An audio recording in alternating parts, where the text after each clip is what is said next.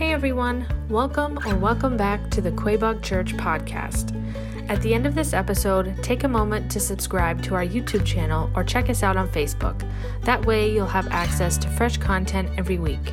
But most importantly, we hope the following message inspires you to take your next step in your faith journey because our mission here at Quaboag is to help you worship, connect, and serve.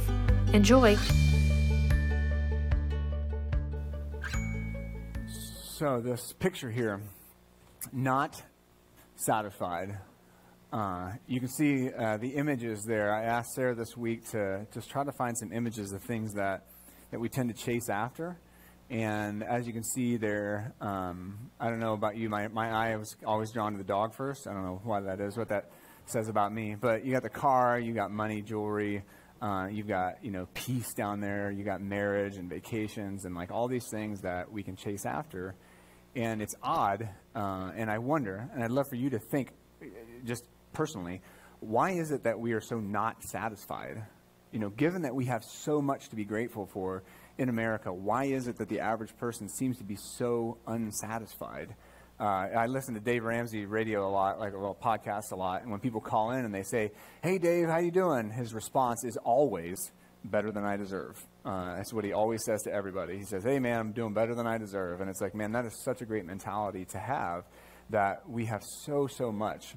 But the problem, though, is that so many people are really not satisfied with their family, with their jobs, with the political direction, the economic direction of the nation, uh, you know, even hobbies that they have. They're not satisfied with their house or their stuff, their cars. Uh, and then Jesus eventually gets lumped into that. They're not satisfied with him either because he's not doing what he should be doing for them. And so we just walk through this life, even as followers of Christ, we can walk through very, very, very not satisfied. And I want us to look at that really in a personal way for us. Like, how can we live in a world that's always like pressing in on us and say, no, I've got so much to be grateful for. And it's not just like a, oh, Jesus died for my sins, so therefore I should be happy. It's not that at all. Um, but I do think there's a, a, tension that we see in life and a tension we see in Scripture that Paul really does bring out in Philippians. And it's that we can't, as Christians, right? So if you're in here and you're saying, I'm a follower of Christ, you can't live your life with just this mentality that this is it. Like this, my temporary momentary, right now happiness is the dictator of how my life is. That, that it's just about the here and now. Like, you should live your life in, in light of not just eternity, but in the long play of your life and the decisions that you're making, the wisdom that you have to make that affect your whole entire life, because that is a tension that is absolutely there. And if you're constantly focusing on the here and now, and you're constantly focusing on your happiness now, it's going to leave you exhausted because you're going to be constantly chasing something that you'll never actually catch, right? Because there, there's just this an exhausting cycle of like, I'm just going to try to make myself happy and I'm going to try to make my life and I'm going to, and I'm going to sacrifice everything to make sure that I have happiness. And I saw this recently on something that Dave Ramsey did. It was called Borrowed Future, and it was about college in America. And this guy was interviewing uh, a roundtable of graduating seniors, and there was this one kid in particular that said, "You know, my happiness is the most important thing."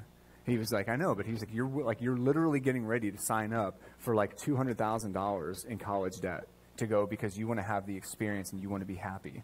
And this kid is like, "Yeah." He's like, "That's what you should do. Like that, if you need to sacrifice whatever for happiness." And it was like that right there. That one line from the entire documentary was like, that is the problem with so many of us, is we really, we may not say that out loud as boldly as this kid did, but our actions do reflect that. Like, my happiness is really, really important, and so I need to sacrifice everything because of that. I mean, if you think about it, in a way, our nation is almost built on the idea that you deserve happiness. Because as Americans, we are all about life, liberty, and the pursuit of happiness. Isn't that odd? The pursuit. They say life, yeah, you've got. That's a guarantee. Liberty, man, you've got it. It's a guarantee. But that happiness thing, you're just going to be chasing that for the rest of your life, right? You're going to be pursuing that thing that you'll never catch for the rest of your life. And I wish, I wish, not that I'm smarter than our founding fathers, don't get me wrong here, but I wish they would have said the pursuit of meaning or purpose or value or community, right? Or like, like these kind of things that are like building something, but like we all grow up with that mentality like, oh, yeah, happiness is a guarantee for my life that I need as an American. And I'm going to pursue everything to get it. And it's left us very, very not satisfied, this pursuit of happiness. Because I think about it this week, I was trying to think of like a tangible way of like, how could I picture this? And it's really like a carousel, right? You remember the old carousels, right? Like the horses going up and down and stuff. And if you're a chicken, you get the stationary one that goes. And, and you know, it's like, but if you if you look at happiness that way, I think it can be very very helpful because here's what we do. I think like we stand in the center of this thing, or maybe on the outside of it, and we're watching the carousel go by with like all these things that bring happiness, right? It's like oh a new job or new friends, or food, or money, or what, oh, here comes Jesus, I'll try him. Ah, that didn't really work, I'll let him go by. And then we're back to friends, we're back to identity, we're back to a new truck, a new car, and a new job in a new state, right? A new spouse, because the old one's getting old, and I don't like that anymore, right? They, they're not fun. Oh, here comes Jesus again, I'll try him again. Right? And Jesus is just one of many temporary options for our personal happiness. The Savior and Creator of the world becomes just one little item that's going around on the carousel of our personal happiness, right? And if he doesn't give it to us in a way and in the time frame that we want it, then well, I'll just try the next thing. And as this carousel keeps spinning, and as we keep chasing and pursuing happiness, we keep becoming more and more not satisfied. Like I think that's a huge thing that we're seeing because, like again, that documentary really said the heart of a generation and the heart of the American ethos. Like then this, like the pursuit of happiness, like you have to sacrifice everything to get it. Like he literally said that. And it's like, and we do that. We do that. And the average, because the, I was looking up some, stat, some stats on this this week, trying to think about like the world that we live in. And in America, life is really, really honestly like engineered through marketing and advertising to make you feel like your life stinks, right? Like you do not have what it takes. You're not good enough. Your stuff's not good enough and you need to get something new. Like you need more and you need better. You, we always need upgrades. And I'm not saying in this life as a follower of Christ, you can't want better for yourself. I'm not saying that at all.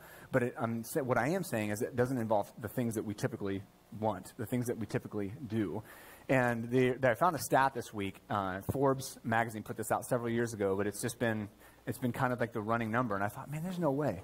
The average American sees about four to ten thousand ads per day. And I was like, how is that even possible? And then, so I started, I was like, all right, let's wake up in the morning. I, I, thought through my day, and I was like, okay, so what do I do first? Like many people, you probably go out into your kitchen, right? You stumble your way into the kitchen, and what's there? There is a million advertisements all over your appliances, all over that coffee machine that brings life in the morning, right? And you've got like everywhere you go in your house, like you put your shoes on, right? There's an ad right there. They're not accidentally putting their name on their stuff, right? That's an ad, and they're all over our homes, right? And then you turn on the TV, and then you get on social, or you get on in your car and the radio, and you're seeing billboards, depending on what your commute is like, right? Or you're just online, and they're constantly all over the place, and they're all telling us the same thing: your life stinks, and what you need is us right? And that's the beauty of Steve Jobs, right? So, Steve Jobs, the reason he is such a genius is when he started coming out with products, he was coming out with products that we didn't really need, but he convinced us that we absolutely needed them, right? That was the genius of Steve Jobs. He said, See this little iPod here? It carries music around and it's going to change your life. And everybody was like, It will change my life. I need to carry that box around so I can have music, right? And then he came out with this, and I remember thinking this was the stupidest design in the universe an iPad. I was like, who in the world's going to need an iPad? That's stupid. Until Steve Jobs was like, but you need it. And I was like, actually, he's got a great point. I do need an iPad. And now it is incredibly helpful. I use it all the time. But when it first came out, that was his genius. He was like, here's this brand new thing that nobody needs, nor wants, nor thinks they need, and I'm going to convince the world that they do. And he did and Apple is one of the most productive and successful companies ever, right? It's insane. And so we see four to 10,000 ads a day telling us that, that what we have is not enough. And that's the world that we live in, right? And so the result, though, of that, of course, is it has an effect on us. Uh, and what that effect is of being not satisfied all the time is that we go, we rack up crazy amounts of debt to get that truck we need, right? That car we deserve, that jewelry that's just going to make us look fancy. Nobody notices jewelry, right? It's just like it's one of those things that it's very, very personal. But you could have like you could have like the Queen's diamond on, and I would not even notice, right? It's just like so a lot of the stuff is very, very personal to us that we think we need, and it's going to make all this difference. And it's like, and so we spend all this money right? Or we compromise our beliefs for relationships, right? Because we think we buy that lie that we need a romantic relationship. I talk to a lot of single people, like teenagers and young adults and older adults, and it's just like we've bought this lie from our culture that we're not a whole person if we don't have a relationship. Like if we're not in a romantic relationship, we're not like a complete person, right? And that's very much a message that we, we get. And then we feel insecure about that. So then, well, I got to go and find that because that's what I need because I'm not satisfied being single, which I'm not saying is an easy thing to be single. But it's like all of a sudden, like now I'm going to compromise what I believe. And now I'm in a relationship that's like, Ugh. and I remember Pastor Dean said years ago, and it stuck with me, and he says it like a lot actually. He said, It's better to be single and lonely than to be married and lonely. You know, he said there's, there's not many worse things to be married and lonely, so be very careful who you choose to be in relationship with. Don't just be in relationship just to be in relationship. And it's like, again, that being not satisfied feeling pulls us into that. Or we compromise our beliefs at work. Because, hey, if I want to climb the ladder, Kyle, you don't understand the real world. You're just here preaching on Sunday, and nobody's, you know, you don't live in the real world. So out in my world, man, I've got to do certain things. Yeah, I've got to make certain compromises because that's how it is in the real world. And if I want to succeed and get ahead, then this is what I need to do. Meanwhile, you're selling your soul, right?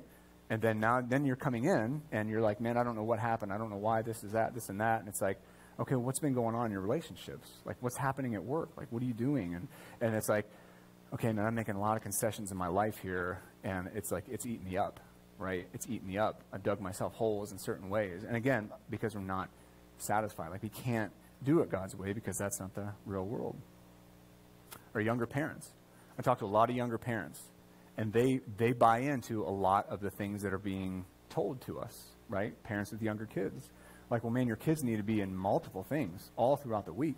You know, and real, realistically, if they want to get to the NFL ever, they need to be playing two sports at the same time, right? And I talk to parents constantly that are run ragged, and we're busy. We're a busy family too. Like that's just, it, it is part of growing up. But I talk to so many parents on the sidelines of these games, and they are absolutely worn thin.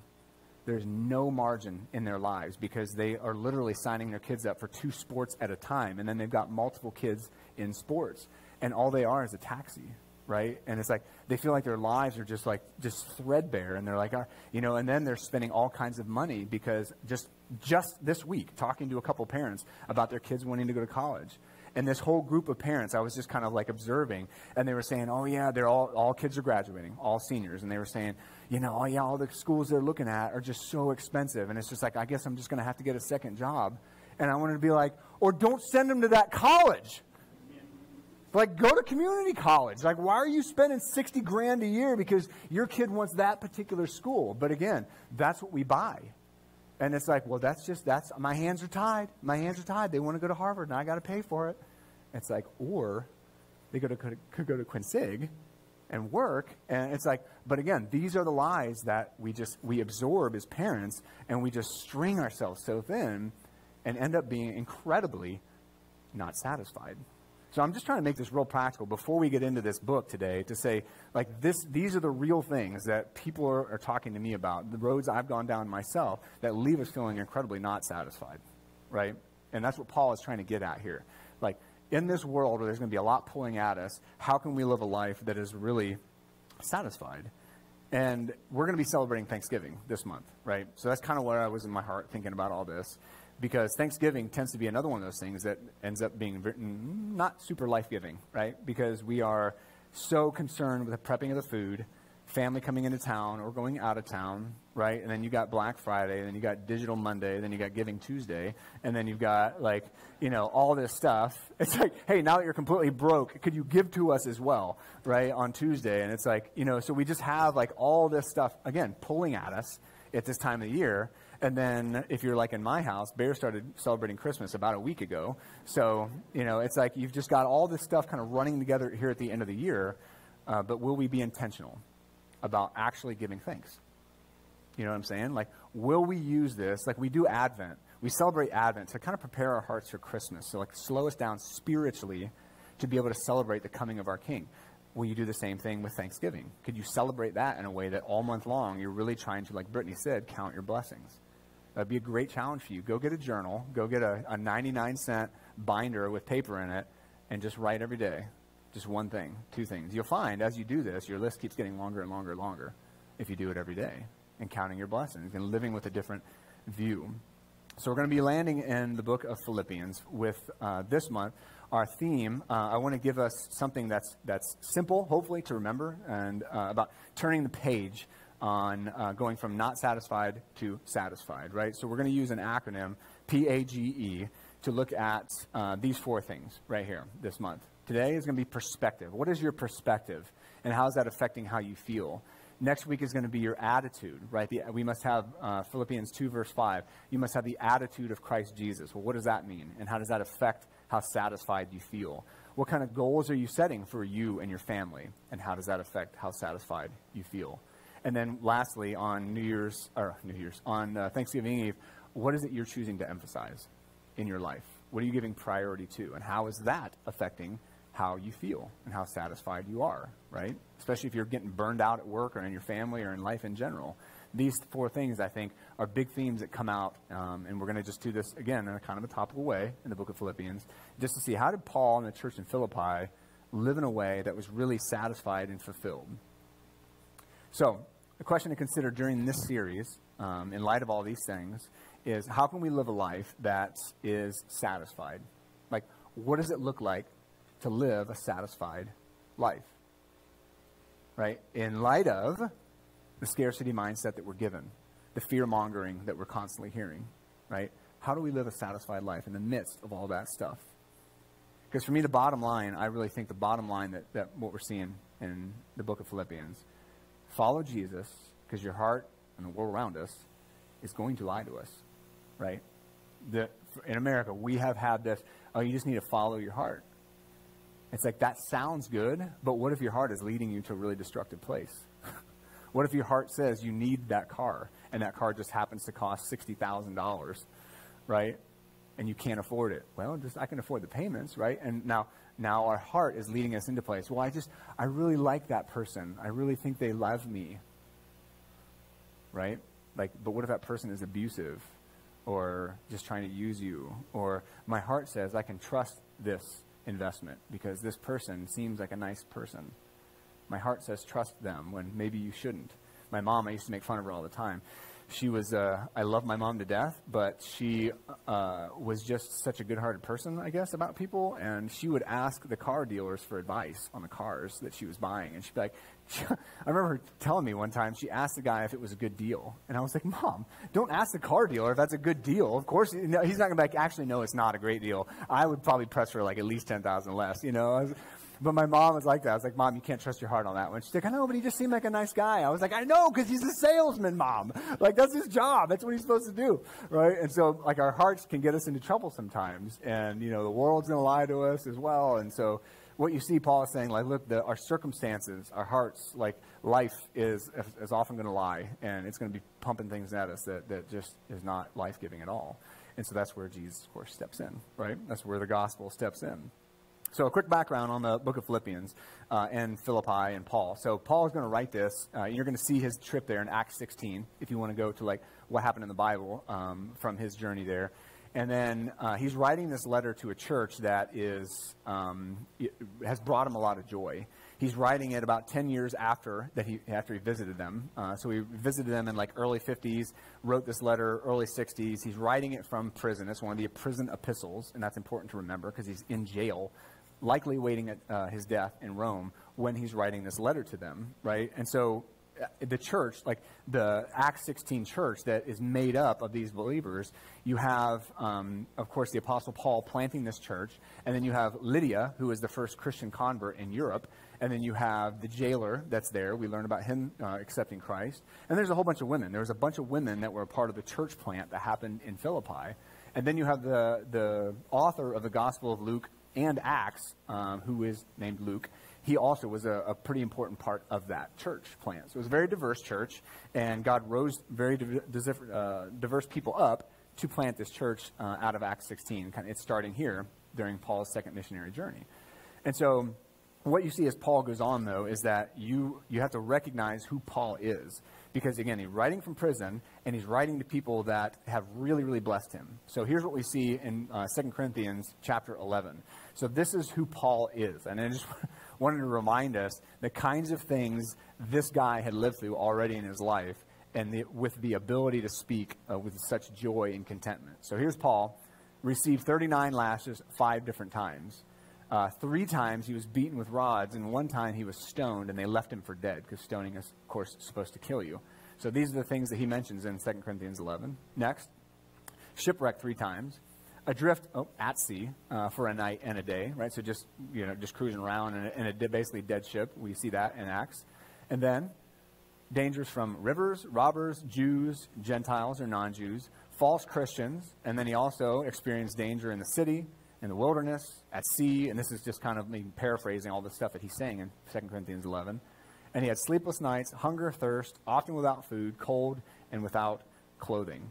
So it's like, how does a guy like that find joy, right? To live through all that and still be able to write this letter to the Philippians and speak of such joy.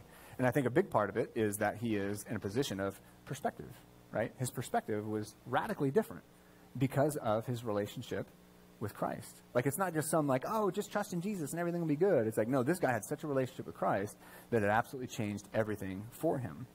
And so there's a quote I found, if you know Chuck Swindoll, uh, I wanted to share this morning. Uh, he's a, a, pretty good writer. So this next screen here, what he says about this Corinthian church or this Philippian church. Paul and the church in Philippi both experienced real satisfaction that comes from serving Christ, right? Being an authentic relationship with his followers and serving others in the name of Jesus. So these people and Paul himself were able to find such satisfaction because they weren't just hyper focused on the here and now.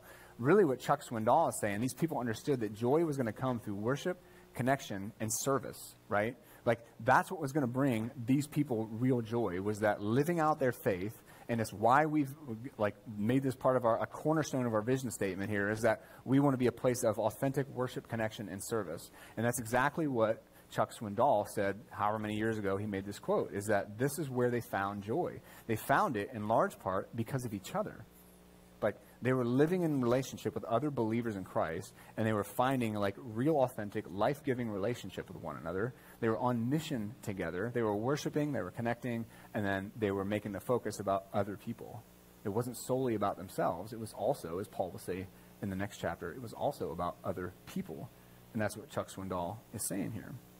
So today, as we look into Philippians 1 and we look at perspective, um, I hope this will free us in a way to say, I don't need to listen to that message that says, hey, you need this, you need more to make you happy. I hope you'll have the luxury as a follower of Christ to say, no, I don't.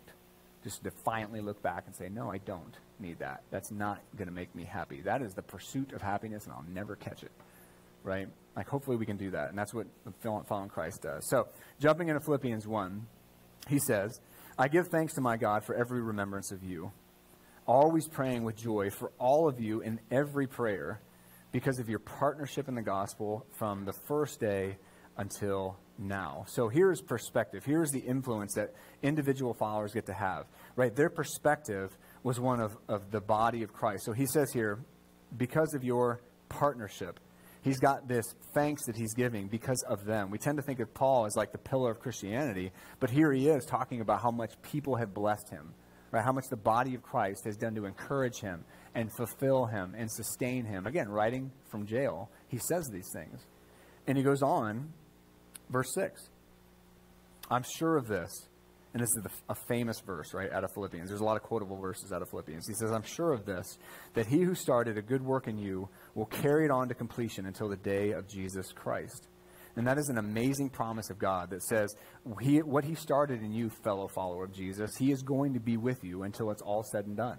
But that is a promise of steadfastness from God. And it's also a promise, I think, that invites us into this next thing here that says, breathe. Don't worry. God's got this. Right?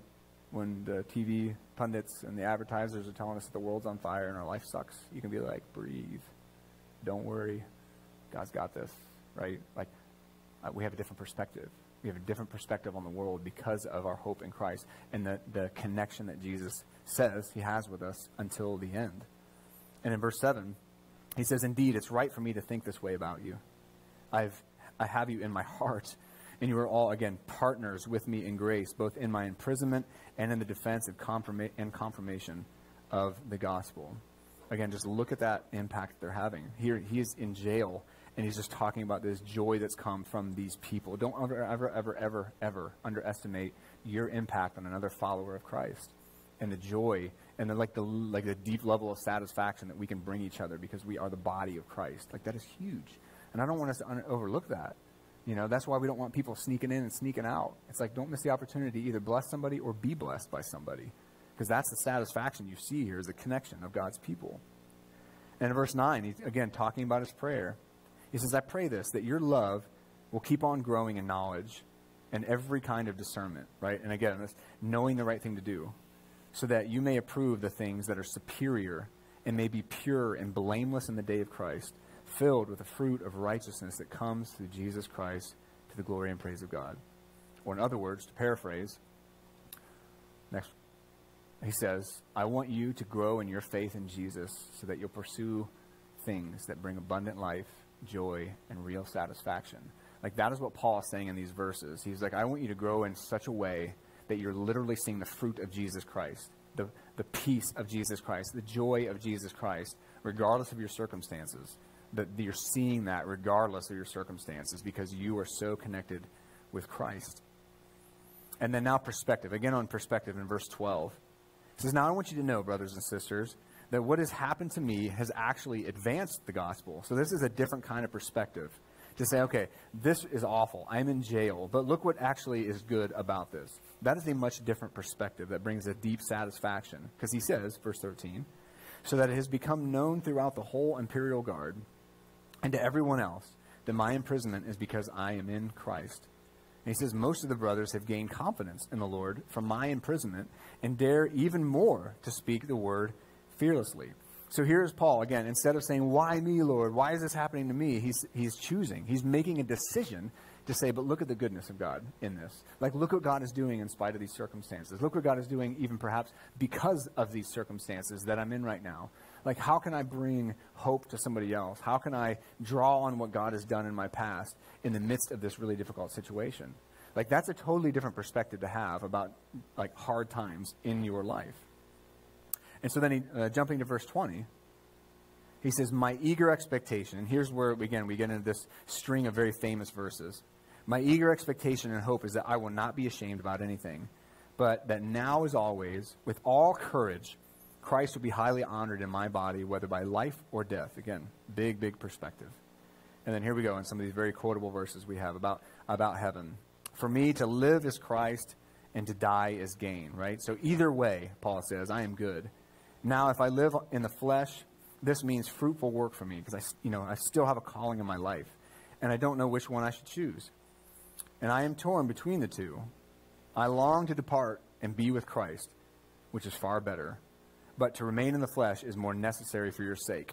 So that section right there, what happens when a believer dies? He goes to be with Christ. Like there's no like holdover, there's no like layover program for heaven. Like you know, you're not trying to do that. It's like when you die, you go to be with Christ. And that was part of the satisfaction of, uh, for Paul. Like knowing when this life is over, I, I just know what's going to happen next. And he was deeply, eternally satisfied because of that. And so what he's saying here to these people is that their true satisfaction, and these people lived it out, and it's why Paul was blessed so much by them, is that if you keep your focus on Christ, you're going to see a total difference in your life because you're not focusing on what you don't have, which is what the world throws at us and gives us. You're focusing on what you do have. You have the luxury of the peace that comes with focusing your life on Christ and saying, it's not just about my temporary happiness.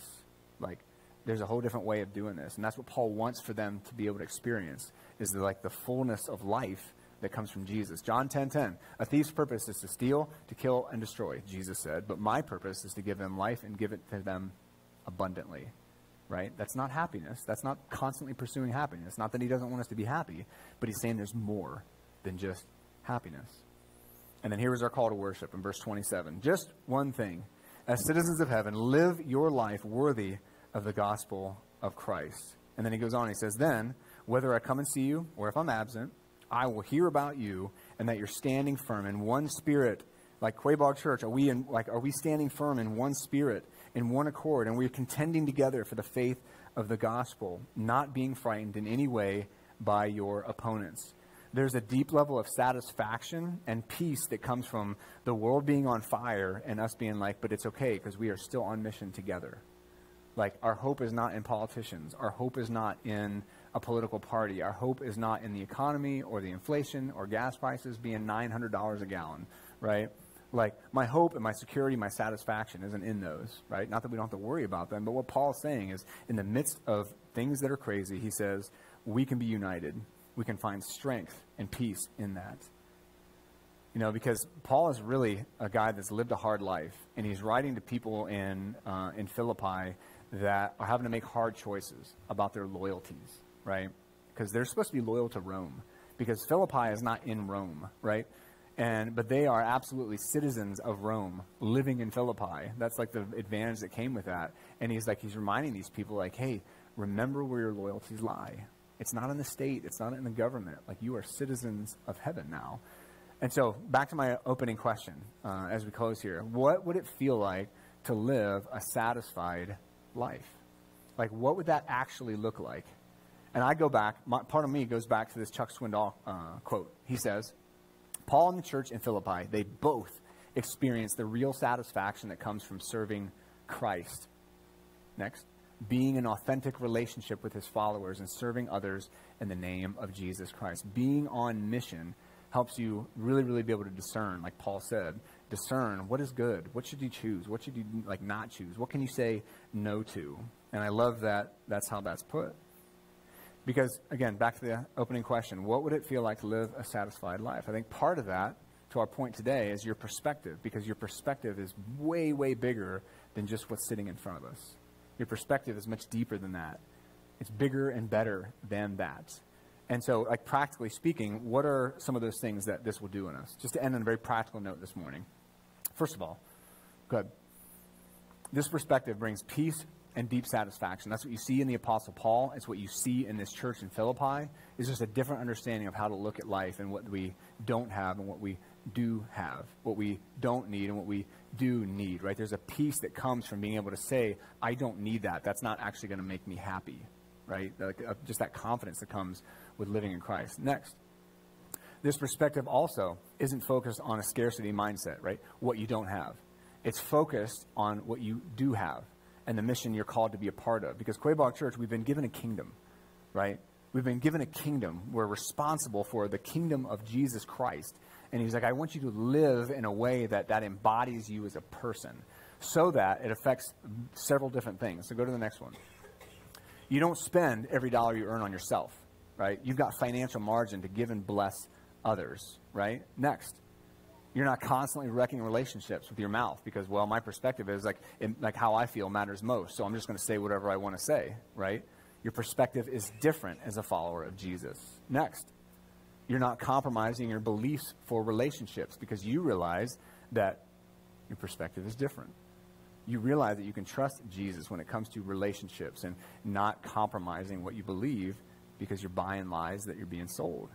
Next, you honor God through your work ethic, your presence around coworkers or kids at school, because again, you realize your perspective is different. You realize that you represent Christ. And as hard as this is, Paul's saying, but that's where you find joy. Like knowing that you don't need to get sucked into everything. You don't need to lose who you are because the people around you, because you're planting seeds with those people. Your perspective is different. So again, this is like practically speaking, to go back where we started, this is how this impacts us, right? It, it, it, it lands in our lives in different ways, I know, but I'm just trying to make some of these practical. And then lastly, you, you have some balance in your life because you know rest is important to Jesus.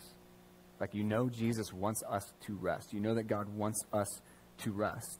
And I think that it allows us to live. Having these kind of this perspective in, in life, it allows us to a point that we made earlier. Go next one. Breathe. Don't worry. God's got this. Right? Like because your perspective is different. You know that it includes Jesus Christ. And so here's what I would, I would end with today is like, just like, I hope you know this. I hope you understand that your perspective matters. Like what you think is important, what you're allowing into your life and what you're, you're thinking like, okay, that really, really matters. Are you able to step off that like pleasure carousel, the happiness pursuit carousel and be like, okay, no, I, I don't actually need those. Like I said earlier, you can defiantly say when the world's like, you need this, you can be like, no, no, I don't. Because that's just the pursuit of happiness and it's going to just leave me feeling super, super, super not satisfied, right? Whatever that thing might be for you. And so that's why, as Brittany said, I think it'd be great for us to do a, uh, a day-to-day this month. Like, start the challenge. When you leave church, go get yourself a journal and start it every morning. Set an alarm on your phone or something, some point in your day where you're writing down one thing that you're grateful for this month, and then see what it looks like at the end of the month, right? Like just how much we have to be grateful for. Because it's not just about this life. Jesus says, I call you to much bigger and much better. So, Quaboag Church, let's have a perspective that's much bigger and much better than just our temporary happiness. Amen? That's what God calls us to. Tim, you want to come up and pray us out? Or do you not have a mic? That's okay. I'll pray us out. So, Lord, thank you for today. Um, I pray that at Quaboag Church, Lord, uh, your people are going to be marked uh, as being satisfied people. Um, I pray that we would leave that behind, just the chase, the pursuit of the happiness all the time, Lord. And I, I know you want us to be happy, Lord, but that is not the purpose of life. And so I pray that we would have a different perspective on that, Lord Jesus. And I pray it's going to sink down and saturate us in how we live our lives, the decisions we make, the things we do, Lord. And I pray that this church here, the people here, are going to have satisfaction, peace, and joy that you offer us because of that. And I pray that in your name, Jesus Christ. Amen. Love you guys. Have a great week. Once again, thanks for listening.